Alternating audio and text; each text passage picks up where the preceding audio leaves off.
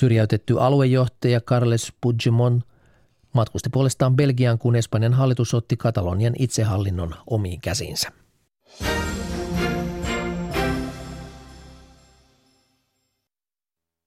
Yle Radio Suomi, ajan tasa.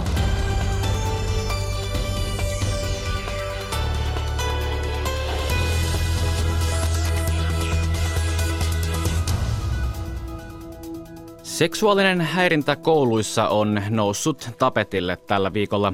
Millaisia käytäntöjä kouluissa häirinnän ehkäisemiseksi ja hoitamiseksi meillä on ja mitä asioille tehdään? Kuulemme vastauksia myös opetusministeriltä. Naton ulkoministerit ovat toista päivää koolla Brysselissä. Tänään myös Suomen puolustusministeri Jussi Niinistö on kutsuttu mukaan, kun asialistalla on Afganistanin rauhanturvaoperaatio. Keskustan kenttäväki antaa vahvan tuen puolueen puheenjohtajalle Juha Sipilälle. Mitä tämä tarkoittaa Sipilän ja keskustan kannalta? Kuulemme myös nenäpäivän osalta asiaa Ugandasta ja lopuksi vielä ulkomaan lehtikatsaus lähetyksen lopuksi. Minä olen Tuukka Pasanen. Tervetuloa ajan tasaan. Aluksi kuitenkin Kiinaan kahden suurvallan johtajat, Yhdysvaltain presidentti Donald Trump ja Kiinan presidentti Xi Jinping ovat tavanneet ja pitäneet tiedotustilaisuuden aamulla Pekingissä. Tapaamista on seurannut Pekingissä kirjeenvaihtajamme Jenny Matikainen. Hyvää aamupäivää sinne Pekingiin. Hyvää aamupäivää. Tai iltapäivää pikemminkin täältä päin. Iltapäivää sinne. Jenny, keskeiseen osaan nousivat ilmeisesti kauppasopimukset. Kuinka suurista kaupoista kerrottiin ja mistä niissä on kyse? No noiden kauppojen arvo nousee noin 250 miljardin dollariin ja sopimukset koskevat muun muassa lentokoneiden, lentokoneita ja matkapuhelinten osia ja myös ainakin maataloustuotteita. Kiina muun muassa aikoo ostaa 300 Boeing-yhtiön lentokonetta ja tuo noiden kauppahinta esimerkiksi on noin 37 miljardia dollaria. Lisäksi maat sopivat, että ne aikovat kehittää maakaasun tuotantoa ja jalostamista – Eli tuo on ehkä enemmän semmoinen AIS-sopimus. Ja kaikkia näitä suuria kauppasopimuksia allekirjoitettiin toista kymmentä. Tämä, tämä kauppa, kauppojen tekeminen on tietenkin presidentti Donald Trumpille erittäin hyvä uutinen, sillä hän on vaatinut, että Kiinan ja Yhdysvaltain välinen kauppa pitäisi saattaa tasapainoon, ja nyt hän kyllä pääsee sitten kertomaan isoista kauppauutisista. Niin monet amerikkalaisyritykset ovat korostaneet, että isot ongelmat ovat nimenomaan rakenteellisia. Lupasiko Kiina mitään helpotuksia näihin kysymyksiin? Todellakin, että yritysten puolelta on paljon kuultu huolta siitä, että Trump nimenomaan huumaantuu näistä isoista kauppanumeroista ja nämä suuret, suuret kysymykset jäävät ratkaisematta. Esimerkiksi se, että Kiina rajoittaa tietyille sektoreille pääsyä. Presidentti Xi kyllä tänään myönsi, että tällainen ongelma on olemassa ja sanoi, että Kiina tulisi avaamaan jotenkin oviaan ja toimimaan jatkossa läpinäkyvämmin, mutta nähtäväksi tietenkin nyt sitten jää, että mitä tuo käytännössä ja konkreettisesti tarkoittaa. Kiinallahan on välillä ehkä tapana puhua enemmän kuin sitten lopulta tekee, mutta ainakin siinä sanoi, että tähän ongelmaan tultaisiin puuttumaan. No yksi asia, mitä ainakin media odotti kovasti, on se, että päämiesten tapaamisessa kerrottaisiin uusista toimista Pohjois-Koreaa kohtaan. Millä tavalla tätä asiaa käsiteltiin? No tuossa tiedotustilaisuudessa, joka pidettiin keskustelujen jälkeen, molemmat, molemmat toistivat sitä vanhaa kuultua litania siitä, että Pohjois-Korean Korean ydinohjelma pitää pysäyttää ja kaikkien maiden pitää pitää kiinni noista YKssa jo sovituista pakotteista ja Trump toisti sitä samaa viestiä, että kaikki kauppa Pohjois-Korean kanssa pitäisi lopettaa. Xi edelleen toisti sitä, että Kiina haluaisi keskusteluratkaisua, mutta kaikista toista, tuosta, kun sitä kuuntelee, niin oikeastaan mitään uutta, mitä ei ennen olisi kuultu, niin ei tuossa noissa lausunnoissa tullut. Trump sanoi ennen noita keskusteluja, että hän ja Xi voivat ratkaista vaikka kaikki maailman ongelmat, mutta Ehkä tähän lukeutuu siis Trumpin mielestä myös Pohjois-Korean ongelma, mutta noista lausunnoista ei kyllä käynyt ilmi, että millä tavalla Trump tämän aikoo ratkaista. No nyt ollaan sitten ilmeisesti yhdessä ratkaisemassa maailman ongelmia, mutta aiemmin Donald Trump arvosteli vaalikampanjassaan rajuinkin otteen Kiinaa. Minkälaisen vastaanoton hän sai Pekingissä? Pekingissä Trump sai äärimmäisen, äärimmäisen lämpimän vastaanoton, että kaksikon henkilökohtaiset välit tuntuvat kyllä olevan todella hyvät ja ne ovat kyllä tuo, tavallaan nuo vaalinkampanjan aikana käydyt puheet ovat kyllä, kyllä jo pitkään unohtuneet. Tänään Trump sanoi jopa, että hän ei, hän ei ole koskaan sitten siitä näistä Yhdysvaltain ja Kiinan välisen kaupan ongelmista, vaan pikemminkin syyttää edeltäjiään. Trumpin eteen on kyllä täällä Pekingissä levitetty punaisin matta, mikä kaapista on löytynyt, ja siinä on pitänyt huolen, että Trump on tuntenut olonsa erityiseksi. Esimerkiksi eilen presidentit vierailivat tuolla kielletyssä kaupungissa ja myös illastivat siellä. Tämä on tämmöinen kunnia, jota yksikään Yhdysvaltain presidentti ei nyky-Kiinan historiassa ole saanut, ja Xi selvästi haluaa, että Trump tuntee olonsa muka, mukavaksi, ja Xi pääsee sitten itse näyttämään ainakin kotiyleisölleen, että Trump kunnioittaa häntä. Mistä tämä Jenny Matikainen nähdäksesi johtuu? No, arviot tuntuvat, tuntuvat usein olevan, että Trump ja Xi selvästi ihailevat ja kunnioittavat toisiaan ihan aidosti. Se kävi selväksi jo tuon heidän ensimmäisen Yhdysvalloissa olleen tapaamisen jälkeen. Etenkin viime aikoina varsinkin Trump on ja, jaannut sille paljon ylisanoja, jopa kutsunut, että häntä voisi sanoa jopa Kiinan kuninkaaksi. Tietenkin sitten se, sitä voi vain osittain arvailla, että kuinka aitoa tämä on vai pelaako tässä nyt jompikumpi yrittää jollain tavalla voidella toisen egoa, jotta saisi sitten mitä haluaa, mutta kyllä tuota ystävyyttä ja kunnioitusta on pidetty ihan aitona. No Jenny Matikainen vielä lyhyesti lopuksi. Trump tapaa Venäjän presidentti Vladimir Putinin huomenna Vietnamissa. Näin kertovat venäläiset uutistoimistot. Mitä arvioit, mitkä asiat nousevat tässä esille? Varmasti Pohjois-Korea puhuttaa myös huomenna, kun Trump ja Putin tapaavat. Trumphan sanoi jo Etelä-Koreassa pitämässään puheessa, että hän tai yksilöi erityisesti Venäjän ja Kiinan maina, joita hän odottaa nyt reaktioita ja suurempia toimia tämän Pohjois-Korean kriisin ratkaisemiseksi, joten varmasti tuo asia on huomennakin esillä. Kiinnostavaa tietenkin nyt sitten, miten, miten nouseeko tapaamisessa jotenkin esiin se, että tämä Venäjä-tutkinta Trumpin kotikentillä ja se, että hänellä on ollut aika, aika vaikea viikko sen suhteen ja tunnelma on varmasti huomisessa tapaamisessa varsin virittynyt. Kiitoksia Jenny Matikainen sinne Pekingiin.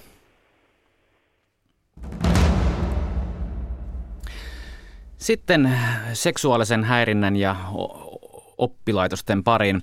Kallion lukion entisten oppilaiden nostamat väitteet opettajansa seksuaalisesta häirinnästä ovat puhuttaneet laajalti tällä viikolla. Eilen Ylen A-studio kertoi lisäksi tuoreesta Terveyden ja hyvinvoinnin laitoksen tekemästä kouluterveyskyselystä osan, joka kertoo, että pojat kohtaavat häirintää enemmän kuin tytöt kouluissa. Alkuviikosta opetusministeri Sani Graan Laasonen kertoi selvittävänsä, ovatko koulujen käytänteet vastaavien häirintätapausten hoitamiseksi riittäviä. Mutta millaisia käytäntöjä meillä itse asiassa on ja mitä voisi vielä tehdä, siitä puhutaan nyt. Tervetuloa studioon johtaja Matti Lahtinen opetushallituksesta. Kiitoksia. Matti Lahtinen, sinä vastaat opetushallituksesta hallituksessa juridisista asioista ja muun muassa näistä oppilaiden turvallisuuteen liittyvistä kysymyksistä. Aloitetaan tuosta eilisestä poikien kohtaamasta häirinnästä. Sanoit itse olleesi tästä uutisesta yllättynyt. Mistä luulet tämän poikien häirinnän johtuvan? Joo, kyllä tuo luku on sillä tavalla yllättävä, että aikaisemmat tutkimukset kyllä osoittaa, että tytöt ovat kokeneet enemmän tätä häirintää. Tietysti voi ajatella näin, että on tapahtunut semmoinen kulttuurinen muutos, että, että myös pojat uskaltavat tuoda näitä asioita esille. Aikaisemmin oli, oli vähän semmoinen periaate että, tai perinne, että, että pojat ja miehet eivät niinkään uskaltaneet tai, tai kehdanneet, se ei oikein kuulunut asiaan, että, että tunnustaa, että, että on koettu tämän tyyppistä ehkä tässä on tapahtunut tällainen muutos, uskalletaan tuoda asioita esille. Niin, kyselytutkimuksen tarkoissa luvuissa voi toki olla jonkin verran heittoa. Kuinka vakavasti tämä siitä huolimatta on otettava? No kyllä se on otettava vakavasti ja tietysti tuo nyt vaatii, vaatii vähän jatko, jatkoselvittelyä, että mitä siinä on ja minkä, minkälaisia, minkälaista teoista ja, tai, tai käyttäytymistä on kysymys. Eli, eli mitä, mitä lukujen takaa löytyy, että, että se vaatisi ilman muuta – tällaista jatkoselvittelyä. No kaikki tämä jupakka lähti liikkeelle sunnuntaina STTn uutisesta ja Kallion lukiosta. Opetusministeri Graan Laasonen sanoi maanantaina MTVlle katsovansa, että ministeriön ja opetushallituksen on tarpeen selvittää, ovatko säädökset ja koulutuksen järjestäjien käytännöt ajan tasalla. Ja Graan Laasonen viittasi täällä myös väitteisiin, että ongelmista oli kerrottu, mutta niihin ei oltu reagoitu. Matti Lahtinen, millaisia käytäntöjä meillä lukioissa ja peruskoulussa tällä hetkellä on oppilaiden turvallisuuden takaamiseksi? Joo, tietysti taustalla on, on lainsäädäntö ja, ja meillä häirintä, niin seksuaalinen häirintä kuin muunlainen häirintä ja kiusaaminen on, on kiellettyä niin koululainsäädännön perusteella, ää, seksuaalinen häirintä tasa-arvolain perusteella Ja, ja näiden mainittujen lakien perusteella kouluissa pitäisi olla suunnitelmat, niin, niin tasa-arvosuunnitelma kuin sitten oppilas- ja opiskeluhuoltolain perusteella tämmöinen oppilaitoskohtainen opiskeluhuoltosuunnitelma. Ja näissä suunnitelmissa pitäisi kuvata ne käytännöt, että jos ilmenee häirintää, miten siihen voidaan puuttua, mit, kenelle sitä pitäisi ilmoittaa ja miten asiaa lähdetään käsittelemään ja miten sitten seurataan, mitä, mihin, johta, mihin toimenpiteisiin on ryhdytty ja onko, onko muutosta saatu aikaan. Et sillä tavalla meillä on, on lakisääteisesti asia, asia niin kuin – säännelty, mutta tietenkin on sitten kysymys siitä, noudatetaanko ja noudattavatko koulut näitä, näitä säädöksiä ja onko suunnitelmat laadittu oikein ja, ja, ja tunnetaanko ne kouluyhteisössä. Niin nämä lait ovat kuitenkin verrattain tuoreita. Ö, oletteko te opetushallituksesta seuranneet, onko näitä suunnitelmia laadittu?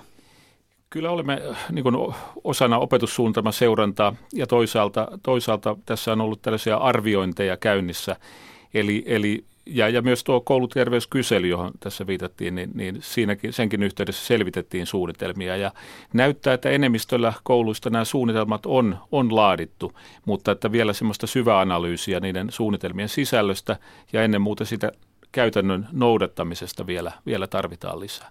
No kuinka Matti Lahtinen näet, ovatko nykyiset nämä toimet ja tämä lainsäädäntö riittäviä sen suhteen, että kynnys oppilaille mennä kertomaan esimerkiksi kohdatessaan seksuaalista häirintää on riittävän matala? No henkilökohtainen arvioni on, on se, että, että lainsäädäntöpuoli on, on kutakuinkin kunnossa. Mutta kysymys, kutakuinkin.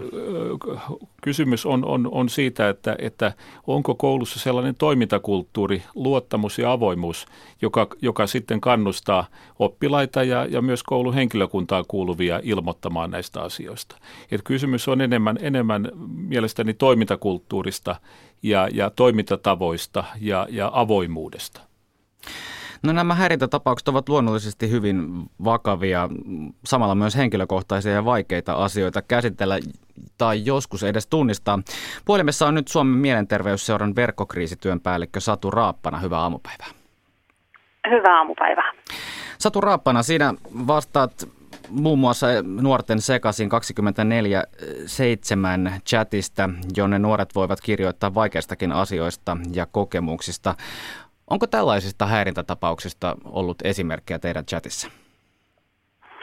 No kyllä meidän chatissa on, on puhuttu seksuaalisesta häirinnästä, seksuaalisesta hyväksikäytöstä ja, ja sen tarkemmin en voi mennä tietenkään siihen, että onko se tapahtunut koulussa vai kotona vai missä, mutta kyllä tämä teema näkyy meillä ja, ja on semmoinen, mistä nuoret tulee puhumaan ja ehkä chattiin juuri siksi, että, että anonymiteetti ja tämmöinen kasvottomuus helpottaa sitä asiasta puhumista, niin kuin Matti Lahtinen äsken sanoi, niin, niin se on vaikea asia ottaa esille ja, ja tarvii luottamusta kovasti.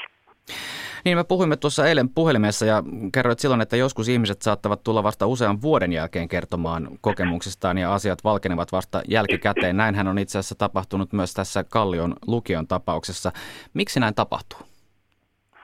No, näihin teemoihin liittyy monesti kokialla paljon häpeää ja paljon syyllisyyttä ja ehkä semmoistakin pohdintaa, että olinko itse jotenkin syyllinen tai osallinen ja, ja siksi niistä on vaikea puhua.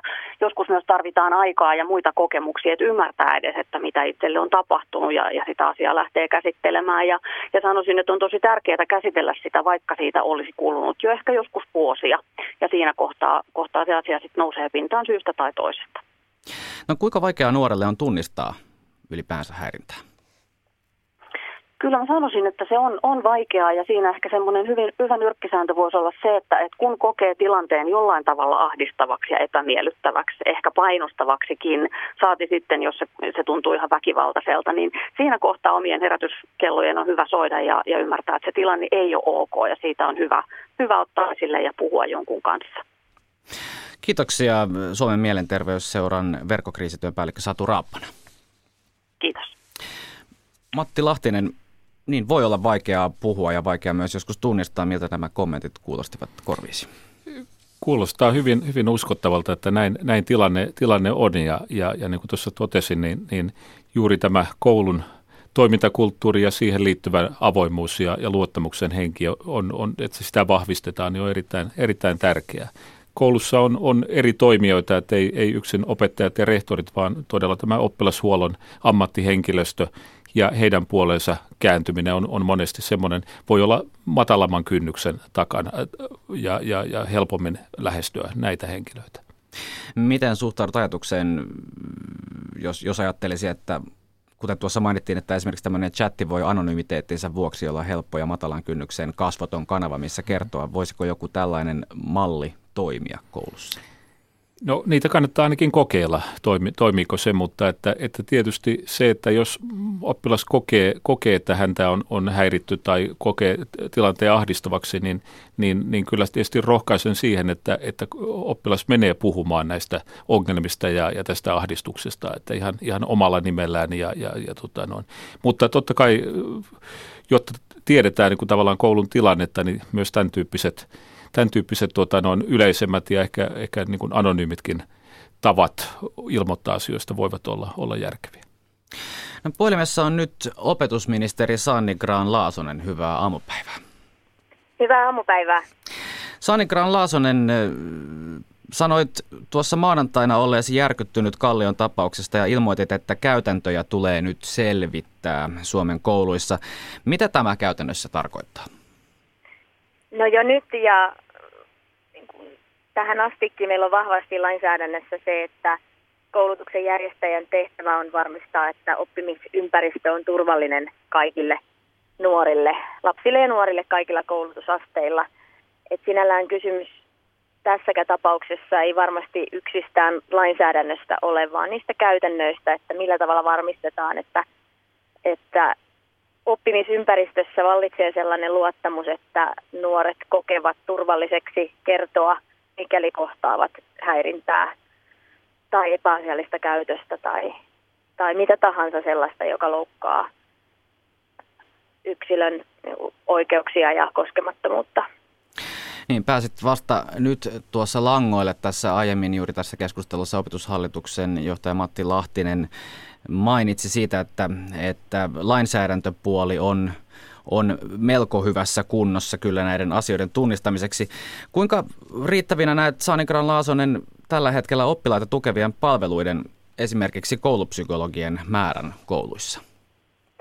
No, lainsäädäntö on tältäkin osin kehitetty, eli että olisi siellä oppilaitoksissa monipuolisesti tukea tarjolla, mutta kyllä siinä valitettavasti niin on, että käytännöissä on eroja – ja sitten tietenkin kun kyse on ihmisten välisestä toiminnasta, niin, niin se luottamuksen ympäristö ja selkeät periaatteet ja toimintakäytännöt siinä, että miten epäasiallisesta käytöksestä ilmoitetaan ja miten siihen tehokkaasti puututaan. Et ehkä vaikka en yksityiskohtia tästä Kallion lukion tapauksesta tiedäkään ja siinä on viranomaisprosessit ja poliisitutkinnat kesken, niin, niin itse pidän erittäin vakavana sitä, että jos pitää paikkaansa, että vuosien varrella on ollut tiedossa ja on tuotu esille oppilaiden puolelta epäasiallisen käytöksen tilanteita ja siihen ei ole vakavasti puututtu, niin se on mielestäni, mielestäni asia, mitä pitää tutkia ja mikä pitää ottaa vakavasti. Että missä kohdassa on niin pettänyt ne käytännöt, että nuorten viesti otetaan vakavasti, mikäli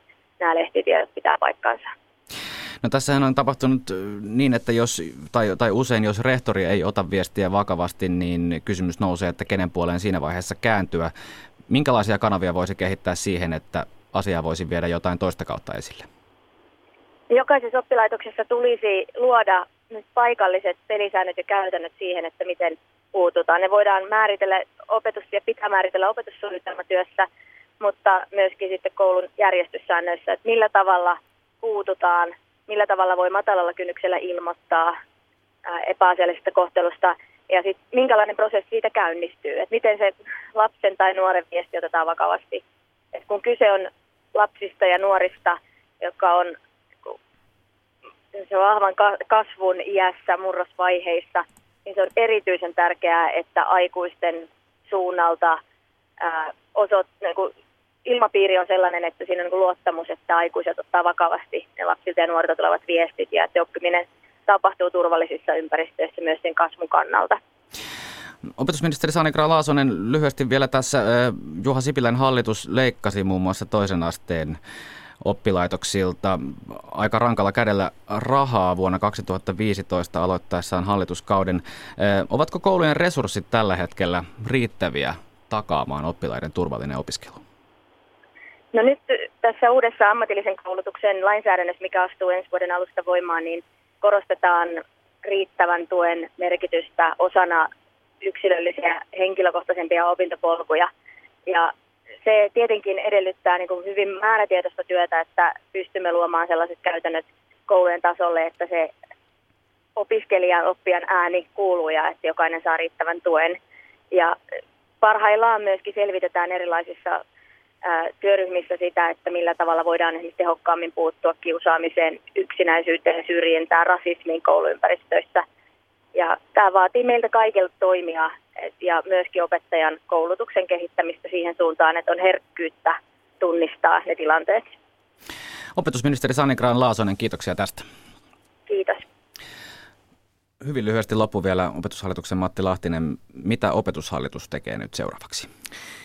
No ministeriö on antanut meille toimeksiannon tosiaan selvittää, selvittää näitä, näitä sekä lainsäädännöllisiä että, että käytäntöihin liittyviä kysymyksiä. Ja tätä työtä nyt lähdemme tekemään, tekemään eli käymään, käymään lävitse näitä, näitä nykyisiä säännöksiä ja, ja, ja toimintatapoja.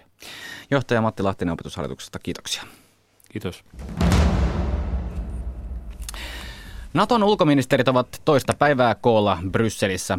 Tänään myös Suomen puolustusministeri Jussi Niinistö on kutsuttu mukaan, kun asialistalla on Afganistanin rauhanturvaoperaatio.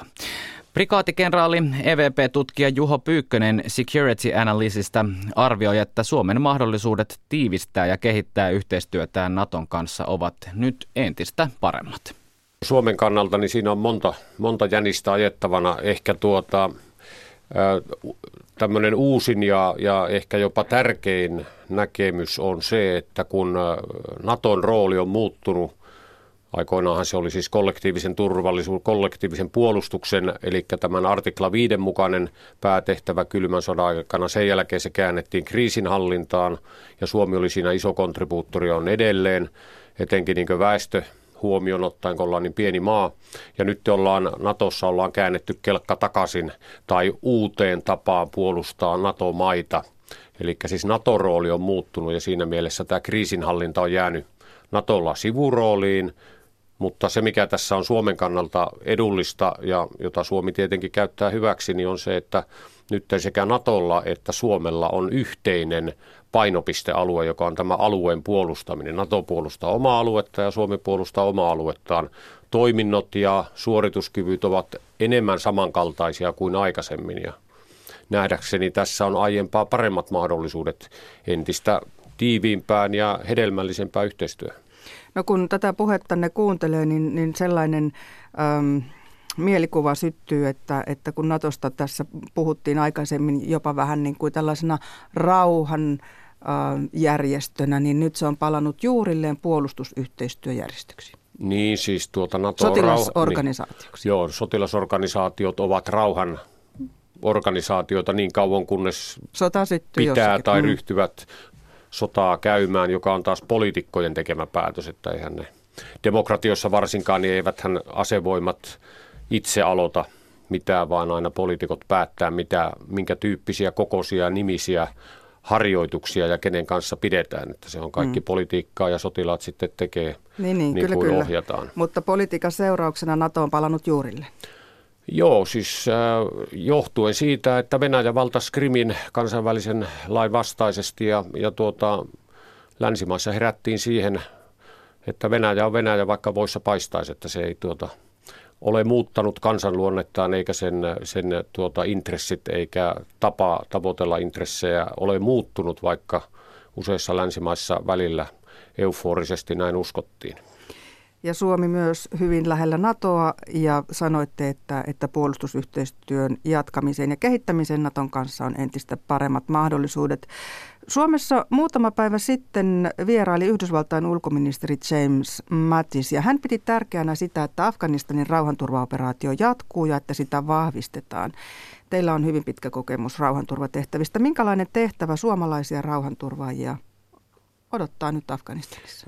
Varmaankin jatketaan, jatketaan tuota samalla linjalla kuin tähänkin saakka, eli koulutusta, neuvontaa, eli tämmöistä konsultointityyppistä työskentelyä, ja sillä tavalla yritetään auttaa sitä Afganistanin yhteiskuntaa ja sen turvallisuusviranomaisia parantamaan suoritustaan, jotta siellä saadaan niin yleinen järjestys ja turvallisuus nostettua semmoiselle tasolle, että yhteiskunnan kaiken näköinen muu kehittäminen on mahdollista. Ensin turvallisuus ja sen jälkeen sitten se yleinen kehittäminen ja sitä kautta toivotaan, että siellä niin vakaus ja, ja myöskin se rauha alkaa uudestaan kukoistaa. Niin, Afganistanista piti NATO-joukkojen ja kansainvälisten joukkojen vetäytyä kokonaan pois. Siitä ei kovin pitkä mm. aika ole, kun näin puhuttiin.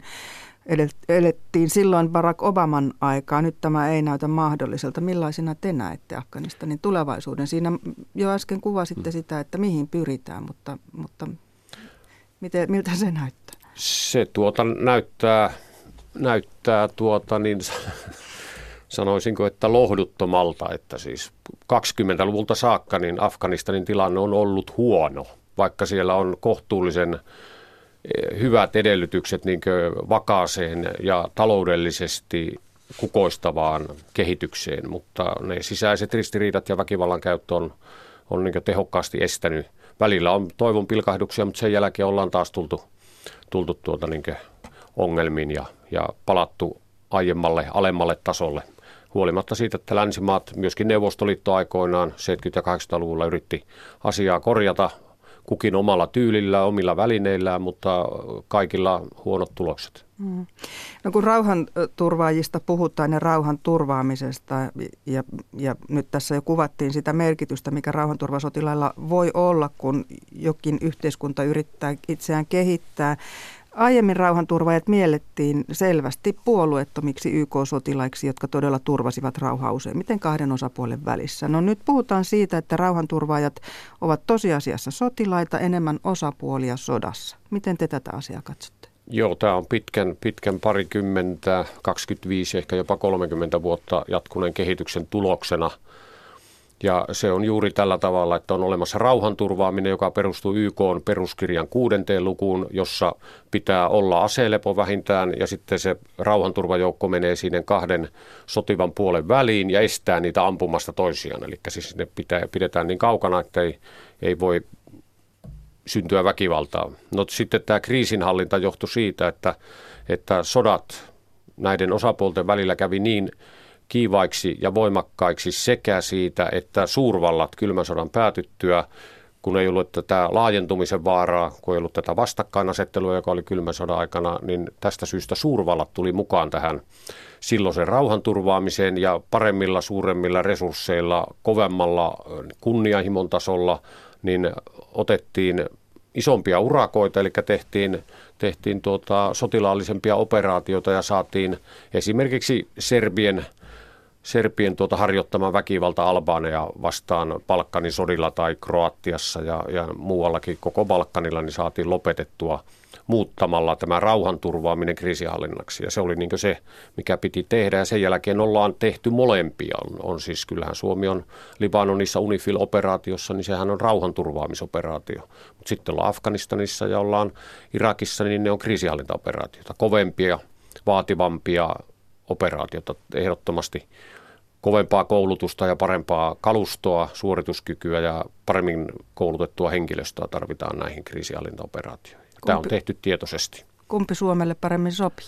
No tuota niin mun mielestä, siis sotilaana mä näen sen niin, että, että jos on vaativia harjoituksia, niin kuin tässä äsken puhuttiin harjoituksista, niin se on opettavaisempaa ja kehittää enemmän kuin että on tämmöisiä vähän niin löysempiä harjoituksia. Ne kehittää vähemmän, koska Suomen asevoimat ja osaaminen ja kalusto on noussut merkittävästi tämän kylmän sodan päättymisen jälkeen ja sen takia mä kannatan näitä vaativampia. Sama koskee näitä kriisihallintaoperaatioita. Niissä, niissä voidaan oikeasti testata uusia toimintamalleja, voidaan testata uutta kalustoa ja, ja etenkin yhteistoimintaa ja nimenomaan Afganistanissa ruotsalaisten ja norjalaisten, saksalaisten kanssa, niin me emme ole itse keksineet kaikkea sitä hyvää, mikä nyky Suomen puolustuskyvyssä on, vaan me ollaan siitä merkittävä osa, olemme kopioineet hyviltä ystäviltämme kaltaisistamme länsimaista. Hmm. Sanotte siis näin, että riskeistä huolimatta niin, niin kriisihallintaoperaatiot ovat Suomelle tarpeen. Joo, tässä kehittämismielessä, mutta siis siinähän kannetaan kortta tähän yleisen rauhan ja turvallisuuden suureen kekoon. Näin sanoi tutkija Juha Pyykönen Yle Radio 1 ykkösaamussa. Seija Vaihrekumpu haastatteli.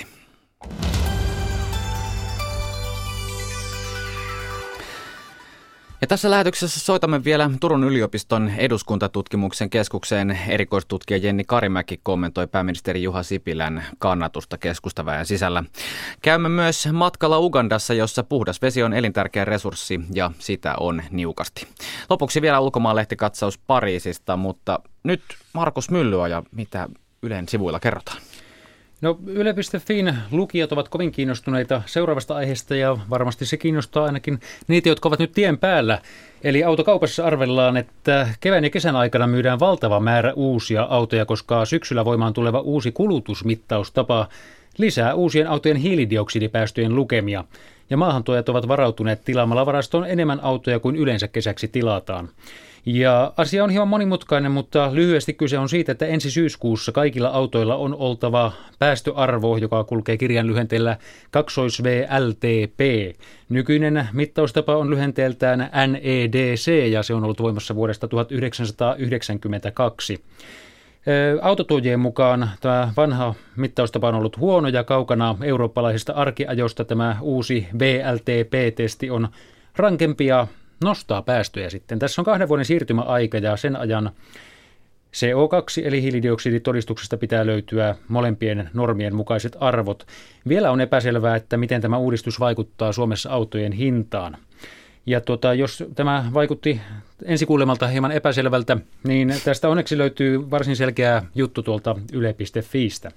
Sieltä kannattaa siis käydä katsomassa. Suosittelen lämpimästi. Mutta tota, miten on Tuukka, muistatko vielä taistelun Östersundumista? Muistan. Hyvä. Ja jos, jos tota, e, ette muista, niin siitä löytyy nyt pieni muistutus tuolta yle.fiistä. Siellä pohditaan, että miten kävikään Östersundomille, eli alueelle, joka... Muistutan li- vielä itseäni, kyse on siis tästä Sipoo-Helsinki-kiistasta. Juuri olin kertomassa, että kyse on siis tästä alueesta, joka liitettiin Helsinkiin Sipoosta kymmenen vuotta sitten. Sipoo siis taisteli vastaan, mutta valtio- ja kuntaministeri olivat Helsingin puolella ja tuonne alueelle havailtiin 100 000 asukasta ja metrokin sinne piti vetää. Tässä taustalla oli lapsiperheiden muuttoliike Helsingistä kehyskuntiin ja Helsinki puolestaan halusi pitää lapsiperheet omalla alueellaan. Mutta nyt kymmenen vuotta myöhemmin Östersundom on edelleen rakentamatta. Hongat humisevat metsissä ja vilja lainehtii pelloilla, kirjoitetaan tuossa jutussamme verkkosivuilla. Östersundomilaiset yrittäjät kertovat, että bussiyhteydet ovat parantuneet, mutta siinäpä melko lailla se. Ja tuota, todennäköisenä nyt pidetään, että laajamittaisemmin Östersundomin rakentaminen alkaa 2030-luvun alkupuolella ja sitä ennen on kuitenkin hyväksyttävä kaavat ja etsittävä metrolle rahoitus. Ja saa nähdä, miten nämä länsimetron kokemukset vaikuttavat sitten tähän Itämetron kehitykseen. Katsotaan, mitä Itämetron käy, kunhan jahka länsimetroa saadaan valmiiksi. Kiitoksia Markus Myllyaja näistä. Keskustan kenttäväki antaa vahvan tuen puolueen puheenjohtajalle Juha Sipilälle. Ylen puoluevaltuuston jäsenille tekemässä kyselyssä yksikään ei vaihtaisi puolueen johtajaa kesäkuun puoluekokouksessa. Miltä Sipilän asema vaikuttaa politiikan tutkijan silmin? Kysytään siitä eduskuntatutkimuksen keskuksen erikoistutkijalta Jenni Karimäeltä. Hyvää aamupäivää. Hyvää aamupäivää, hei. Jenni Karimäki, mihin asiaan sinä kiinnität erityistä huomiota tämän kyselyn tuloksissa? Oletko yllättynyt? No en oikeastaan ole kyllä yllättynyt, yllättynyt tästä tuesta, minkä, minkä keskustan kenttäväki pääministeri Sipilälle, Sipilälle tässä antaa. Että, että mun mielestä se on aika luonnollista, että etenkin nyt kun viimeisimmässä puoluekannatuskallupissakin keskustan kannatus oli, oli kääntynyt jo jo noususuuntaan ja toisaalta niin kuin tässä teidän kyselyssä kävi esille, esille hyvin näistä, näistä kommenteista, mitä ihmiset olivat esittäneet, niin, niin tavoitteita, tavoitteita on saavutettu ja siinä mielessä, mielessä kenttä on tyytyväinen, niin, niin, niin, niin en, en ollut yllättynyt, että, että halukkuutta vaihtaa puheenjohtajaa ja pääministeriä ei löytynyt. No kouluarvosanaksi Sipilä sai valtuutetuilta siis 8,5. Onko tämä poikkeuksellisen hyvä välitodistus pääministerille vai business as usual? No tietysti siinä mielessä, mielessä voidaan ajatella, että se on hyvä, hyvä lukema ajatellen sitä keskustelua, mitä tässä kuitenkin, kuitenkin jo pidempään on, on mediassakin ollut siitä, että kuinka hallitus, hallituksen nähdään tekevän esimerkiksi kokoomuslaiseksi miellettyä politiikkaa, mikä tässäkin kyselyssä, kyselyssä kyllä nousi esiin. esiin. Ja näin ja sitten tietysti nämä, nämä tuota noin, ö, median kanssa kompurointi ja muut asiat, niin, niin siihen nähden tietysti arvosana on hyvä, mutta toki tietysti jos kerran, kerran kaikki ovat sitä mieltä pääsääntöisesti, että, että kukaan ei puheenjohtaja halua lähteä vaihtamaan, niin, niin eipä se siinä mielessä tietysti erikoista ole, että näin hyvä arvosana sitten myös annetaan. No, keskusta on pudonnut nopeassa tahdissa kuuden suuren puolueen imagovertailussa kärkipaikalta viidenneksi ja Gallup-lukemat eivät ole nekään olleet päätä huimaavia. Samaan aikaan huonompi julkikuva on enää vain perussuomalaisilla. Mistä keskustalla tällä hetkellä kiikastaa? No kyllä mä uskon, että, että paljon on, on tekemistä juuri tällä median kanssa kompuroinnilla, mikä, mikä pääministeri Sipilään on, on liitetty, liitetty. Se on tietysti semmoinen näkyvä, näkyvä asia, varsinkin jos ajatellaan tämmöistä imago, imago puolta, niin, niin se on ollut, ollut voimakkaasti esillä, esillä julkisuudessa myös viime aikoina, niin varmasti tällä on oma, oma osuutensa siihen, että, että minkälaiseksi keskustapuolueen puolueen imago mielletään. Erikoistutkija Jenni Karimäki Helsingin Sanomat kirjoitti eilen, että poliittisissa piireissä pohditaan nyt kiivaasti, pysyykö hallitus pystyssä vaalikauden loppuun saakka. Lehden mukaan hallituksen työtä hiertävät esimerkiksi sen niukka enemmistö eduskunnassa sekä keskustan ja kokoomuksen näkemyserot muun muassa sotesta. Mitä mieltä olet näistä puheista? No tietysti tätä tätä tutkimusta, mikä tänään on julkaistu, niin siihen nähden niin, niin ainakin keskustan kenttäväillä on kova, kova tuki vielä, vielä hallitukselle ja pääministerille takana. takana. Eli siinä, siinä valossa, valossa ehkä näyttää siltä, että, että hallitus olisi, olisi jatkamassa vaalikauden loppuun asti, mutta, mutta toki siellä vielä on, on tulossa, tulossa tämän sote, sote-kysymyksen käsittely tässä myöhemmin tänä vuonna, niin, niin se varmasti sitten osoittaa, että, että minkälaiset, minkälaiset puolueiden, hallituspuolueiden sisäiset välit sitten, sitten viime kädessä ovat, mutta, mutta spekulaatiota tietysti aina, aina riittää. Erikoistutkija Jenni Karimäki Turun yliopiston eduskuntatutkimuksen keskuksesta. Kiitoksia. Ja nyt lähdetään Radio Suomen oman nenäpäivälähettilään Juha Blumbergin matkassa yhteen maailman köyhimmistä maista keski-afrikkalaiseen Ugandaan. Kuivuus, nälänhätä ja puhtaan veden puutteesta johtuvat sairaudet vaikuttavat niin alkuperäisväestön kuin pakolaisina maahan tulevien elämään joka päivä. Juomakelpoinen vesi on elinehto meille kaikille ja siksi puhtaan veden saannin turvaaminen onkin kehitysapuna ehdottoman tärkeää. Nenäpäivän varoilla tuetaan kestävää vesihuoltoa muun muassa Ugandassa.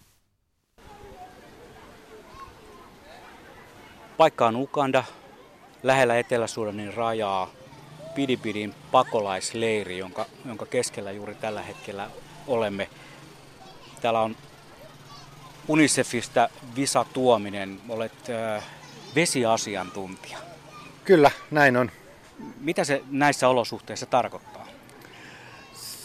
Sehän tarkoittaa näissä olosuhteissa sitä, että, että vedestä on kova pula.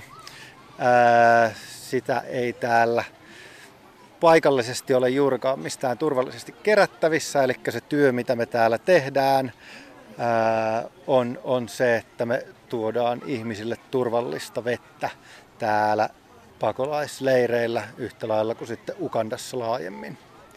Tällaisella yksittäisellä pakolaisleirillä, niin kuin täällä Pidipidissä, täällä on 272 000 ihmistä, niin voisi kuvitella, että vesihuolto on suhteellisen haastavaa se on hyvinkin haastavaa. Sadekausi on vasta alkamassa, eli, eli kuivakausi on ollut päättymäisillään, jolloin, jolloin vedestä on, on huutava puute. Tätä ongelmaa on entisestään vaikeuttanut se, että pakolaisia on tullut sitten viime heinäkuun, heinäkuun 2016, niin noin 2-3 tuhatta pakolaista päivässä, pahimmillaan 7-8 tuhatta pakolaista päivässä. Eli kun niin paljon tulee uusia ihmisiä, niin, niin haasteet on valtavat. siinä, että vettä saadaan kaikille kestävästi. Ja, ja vesi on siitä vaikea juttu, tai ei se välttämättä vaikea juttu ole, mutta ilman vettä niin, niin kukaan ei pysy hengissä, eli se on hyvin kriittinen tekijä siinä, millä, millä aloitetaan sitten uusia, uusien tulokkaiden auttaminen. Täällä näkee jatkuvasti, tuossakin menee ohi ihmisiä, joilla on vesikanisterit päänsä päällä. Noiden, varsinkin noiden keltaisten vesitonkkien ketju on lähes katkeamaton täällä. Ihmiset hakevat erilaisista paikoista. Me olemme nähneet täällä muun muassa näitä aurinkosähköllä toimivia vedenottopaikkoja ja sitten myös vähän perinteisemmällä tavalla, eli kuljetetaan vettä tankkereilla ihmisten tykö. Kyllä, Tota, vesitankkerit on se, millä, millä lähdetään liikkeelle, jolla ei mitään paikallista vesilähdettä ole olemassa. Mutta se on todella kallista se veden kuljettaminen tankeilla, mutta mut niin kauan kuin se on ainut tapa pitää ihmiset elossa, niin, niin se on miten toimitaan. Mutta mitä täällä pyritään tekemään nyt kun täällä on näin paljon ihmisiä, on se, että että etsitään niitä kaivoja, jotka tuottaa paljon vettä ja sen jälkeen motorisoidaan ne vesipisteet ja usein nykyisin tosiaan aurinkopaneeleilla, jotta ihmiset saa sitten sitä turvallista vettä mahdollisimman lähelle.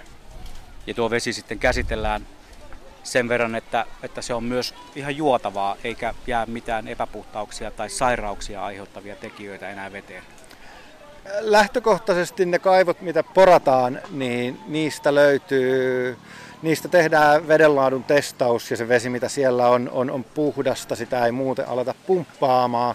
Mutta koska se vesi ajetaan erilaisista säiliöistä ja tankeista läpi ja täällä on olosuhteet ää, hyvinkin otolliset sille, että kaiken näköistä kasvustoa pääsee syntymään, niin, niin se vesi käsitellään kloorilla siinä vaiheessa, kun se laitetaan putkista menemään läpi. Tuossa noin parin sadan metrin päässä on paljon porukkaa koolla. Siinä on iso halli. Siinä on varmaan, sanoisiko, tuhat ihmistä ainakin paikan päällä. Ja mistä Visa tässä oikein nyt on kysymys? Eli tämä on biometrinen rekisteröintikeskus näille saapuneille pakolaisille. Eli pakolaiset tulee ensin, ensin vastaanottokeskukseen, pisteeseen, missä heidät rekisteröidään ja, ja osoitetaan heille ne asuinalueet, mi, mihin he sitten muuttavat. Mutta hyvinkin pian sen jälkeen niin, niin kaikkien pitää käydä täällä biometrisessä rekisteröintikeskuksessa. Eli ilman tätä rekisteröintiä niin ruoka-apu ja muu apu mitä täällä jaetaan, niin, niin ei voida vahvistaa sitä, että kukin ihminen saa sen oman annoksensa. Eli, eli kaikkea sitä avustustoimintaa varten, niin jokainen ihminen rekisteröidään täällä biometrisesti. Tilanne täällä itäisessä Afrikassa on hyvinkin huonossa jamassa tällä hetkellä, nyt kun eletään huhtikuuta tuossa naapurivaltioissa, Etelä-Sudanissa, mistä varmaan suurin osa näistäkin pakolaisista tulee. Siellä on on kuivuus, nälänhätä ja sitten myös väkivaltaa siinä mittakaavassa, että ihmiset lähtevät sieltä liikkeelle. Sitten on myös Nigeria, Jemen ja Somalia, josta ihmisiä tulee tännekin, mutta niissä kohdemaissaan, omissa maissaan on valtavan suuret ongelmat tällä hetkellä. Kyllä, Itä-Afrikassa sarvea on, on jo pitkään ennustettu, että, että tota, nälänhätä ää, tulee, tulee lisääntymään ja ja nyt todellakin tämä hätätila on julistettu näissä maissa. Ja, ja useampi muu maa, osat Etiopiasta ja Keniasta on myös uhan alla, että sinne julistetaan nälänhätä. Maailman ruokajärjestö tuottaa projektioita siitä, että paljonko ruoka-apua tullaan todennäköisesti tarvitsemaan kussakin maassa. Ja, ja nimenomaan näissä ympäröivissä maissa tämä, tämä tilanne on huomattavan paha. Ukandassa tilanne on pääosin vielä hyvä. Meillä on koillisosassa Ukandaa on myös nyt kuivuutta. Nälänhätää vielä ei ole, mutta merkit viittaa siihen, että, että tilanne alueella tulee heikkenemään ja ruoka-apua ja hätäapua tarvitaan entistä enemmän.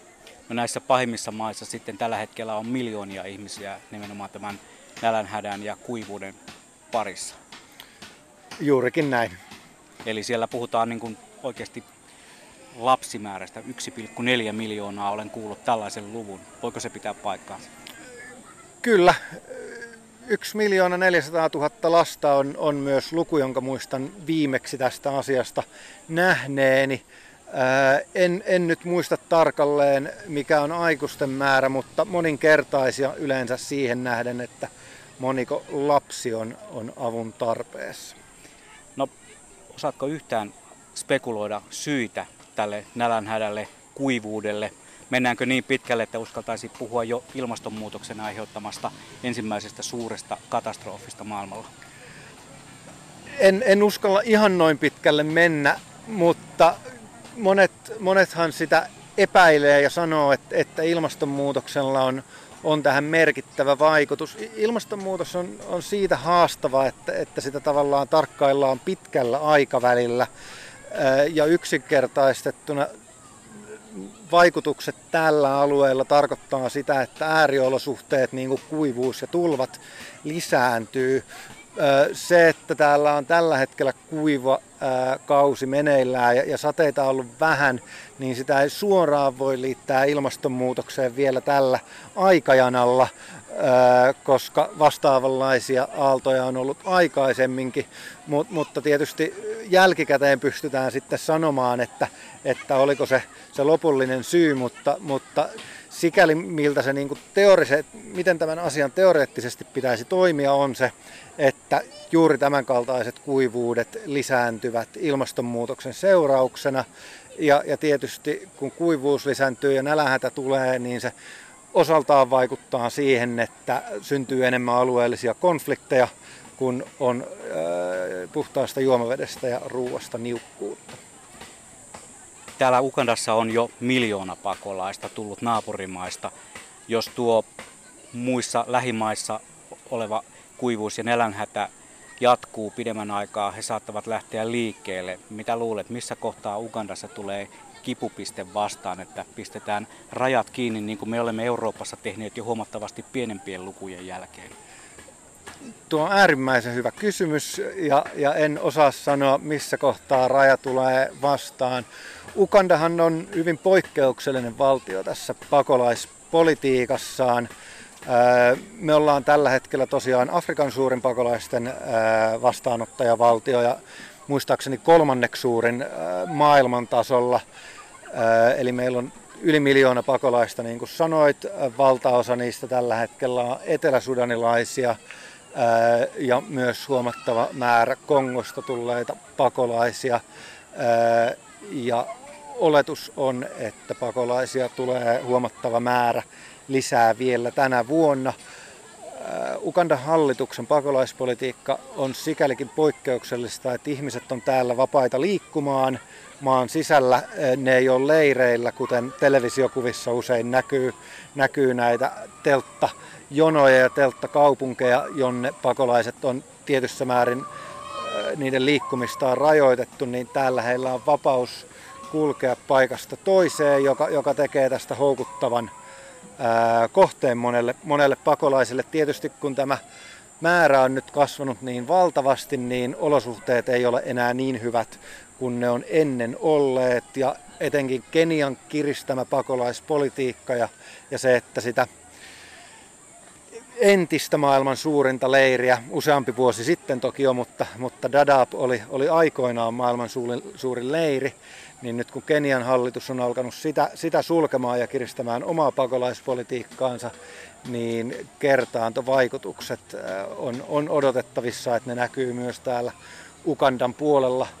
Vielä ei tilanne ole mitenkään erityisen tiukka täällä, mutta, mutta tosiaan pakolaisia alkaa olemaan jo niin paljon, että jossain vaiheessa varmasti täälläkin hallitus ryhtyy toimiin.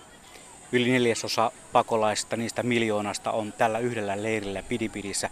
Tämähän ei todellakaan ole, niin kuin Visa sanoi, sellainen perinteinen telttaleiri, jossa on aidat ympärillä. Tämä on valtavan suuri alue, jotain 25 kilometriä pituutta tällä alueella.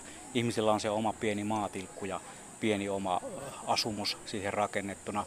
Että tämä ei siinä mielessä ole ihan se peruskuva, mikä meille on pakolaisleireistä muotoutunut. Ovatko kaikki Ugandassa olevat leirit tällaisia samanlaisia, niin sanottuja settlementteja, niin kuin täällä sanotaan?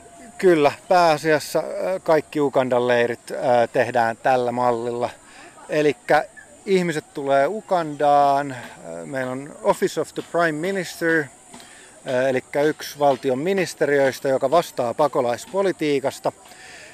He osoittaa kullekin pakolaiselle maapläntin, joka, joka tällä hetkellä on 30 metriä kertaa 30 metriä.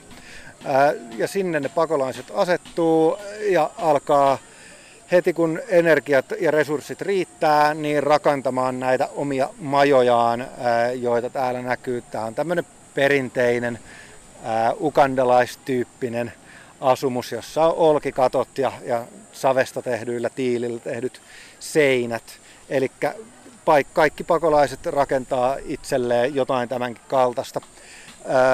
Täällä vielä näkyy näitä pressuja ja pressuasumuksia huomattavan paljon, mutta kun Ukandassa käy vanhemmilla leireillä, niin, niin niitä ei meinaa pakolaisleiriksi välttämättä tunnistaa, jollei, jollei tiedä mistä on kyse.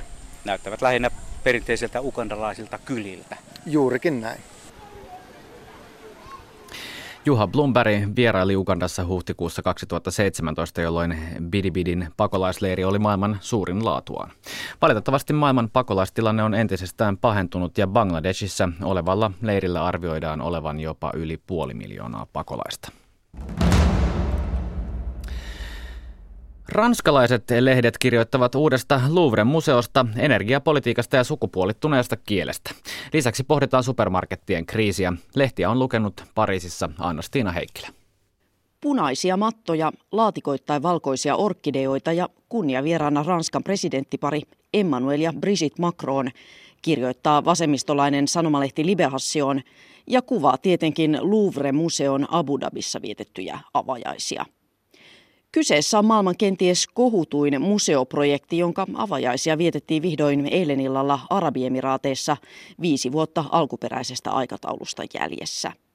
Ranskalaisen Jean Nouvelin suunnittelema museorakennuksen on rakennuttanut Abu Dhabin hallitsijasuku, joka maksoi Louvren nimenkäyttöoikeudesta puoli miljardia euroa.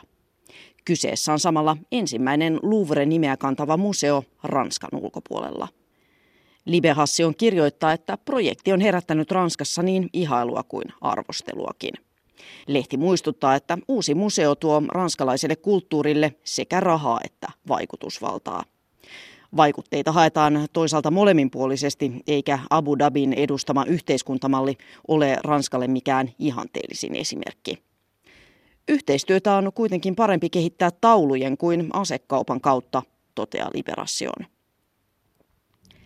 Oikeistolainen sanomalehti Le Figaro kirjoittaa Ranskan ydinvoiman vähennysaikeiden lopahduksesta. Uuden hallituksen kunnianhimoinen tavoite oli puolittaa ydinvoiman osuus maan energiantuotannosta vuoteen 2025 mennessä. Ympäristöministeri Nikola Ulo joutui tällä viikolla kuitenkin myöntämään, ettei aikataulusta ole mahdollista pitää kiinni – ainakaan ilman, että Ranska joutuu lisäämään fossiilisten polttoaineiden eli esimerkiksi kivihiilen kulutusta. Ilmoitus on suututtanut ranskalaiset ympäristöjärjestöt, etenkin kun uusi ympäristöministeri on entinen ympäristöaktivisti, jonka syytetään nyt taipuneen ydinvoimaloppareiden painostukseen. Le Figaro kirjoittaa, että vaikka ydinvoiman vähentäminen alun perin ilmoitetulla aikataululla oli erittäin vaikea tehtävä, on lupauksesta joustaminen merkittävä arvovaltatappio suositulle ympäristöministerille. Presidentti Emmanuel Macronin hallitus, kun ei ole muutenkaan onnistunut profiloitumaan ympäristökysymyksissä kovin kunnianhimoisesti. Le Figaro mukaan on mahdollista, että jos ministeri Ulo ei saa tavoitteitaan jatkossakaan läpi, poistuu hän ovet paukkuen koko hallituksesta. Samalla Ranskan energialinjauksilla on paljon painoarvoa, Kyseessä on yksi maailman johtavista ydinvoimamaista, jonka sähköstä noin 75 prosenttia tuotetaan tällä hetkellä ydinvoimalla. Keskustavasemmistolainen sanomalehti Le Monde kirjoittaa puolestaan ranskan kielestä ja tasa-arvokeskustelusta. Joukko ranskalaisia opettajia, kun on päättänyt ryhtyä opettamaan kieltä, jossa maskuliinimuodot eivät enää jyrää feminiinejä Ranskan virallisesta kieliopista poiketen. Kieli muokkaa lasten käsitystä maailmasta. Kun seitsemänvuotiaille koululaisille toistetaan, että miessukupuoli määrittää taivutusmuotoja, niin samalla vahvistetaan vallitsevia valtarakenteita, manifestin allekirjoittajat sanovat. Ranskan opetusministeri on kuitenkin eri mieltä ja muistuttaa, että opettaja tekee oppilailleen hallaa, jos opettaa heille jotain muuta kuin Ranskan akatemian hyväksymiä kielioppisääntöjä. Le Mondin mukaan opettajien manifesti tuskin muuttaa kielen rakenteita, mutta osuu mielenkiintoiseen ajankohtaan. Viime viikkojen keskustelu seksuaalisesta häirinnästä, kun on nostanut tasa-arvokeskustelun ryminällä ranskalaiseen julkisuuteen. Feminiinimuotojen puolesta tehty vetoomus on sekin saanut joukon arvovaltaisia tukijoita. Oikeistolainen viikkolehti L'Express kirjoittaa supermarkettien vaikeuksista Ranskassa. Markettiketjut, kuten Carrefour ja Osaan, ovat menettäneet viime vuosina asiakkaitaan eikä tulevaisuus näytä yhtään ruusuisemmalta. Syynä on etenkin nettikauppa ja yhdysvaltalainen nettijätti Amazon, joka on vienyt asiakkaita supermarkettien kirja- ja elektroniikkaosastoilta. Pian Amazon aikoo aloittaa Ranskassa kilpailun myös elintarvikepuolella, mikä saattaa olla monelle supermarketille kohtalokas isku, L'Express kirjoittaa. Viikkolehden mukaan kilpailun lisäksi supermarketit kärsivät imago-ongelmasta. Ne edustavat yksilöllisyyttä korostavana aikana persoonatonta massatuotantoa ja yhdistyvät monen mielessä vastuuttomuuteen, kuten tuottajahintojen polkemiseen ja ruoan pois heittämiseen. Viime aikoina isot kauppaketjut ovatkin myllänneet johtoportaansa uusiksi ja ryhtyneet muuttamaan strategiansa. Panoksia on siirretty verkkokauppaan ja ruokaosastoilla kuivahyllyistä tuoretiskeille ja etenkin luomuun. Supermarketketjut ovat siis vihdoin heränneet kriisiin, mutta onko se liian myöhään, kysyy Express. Kilpailuasetelma kun ei ole reilu. Ranskalaisilla supermarketeilla on vastassaan kaikki nettikaupan ylikansalliset jätit, jotka kasvavat nopeasti ja perinteisistä rajoista välittämättä. Pariisista Anna-Stiina Heikkilä. Ja iltapäivän ajantasassa asiaa muun muassa susista. Suomen ensimmäinen valtakunnallinen susifoorumi on parhaillaan kokoontumassa Riihimäellä ja iltapäivällä kuulemme millaista keskustelua susista siellä on käyty.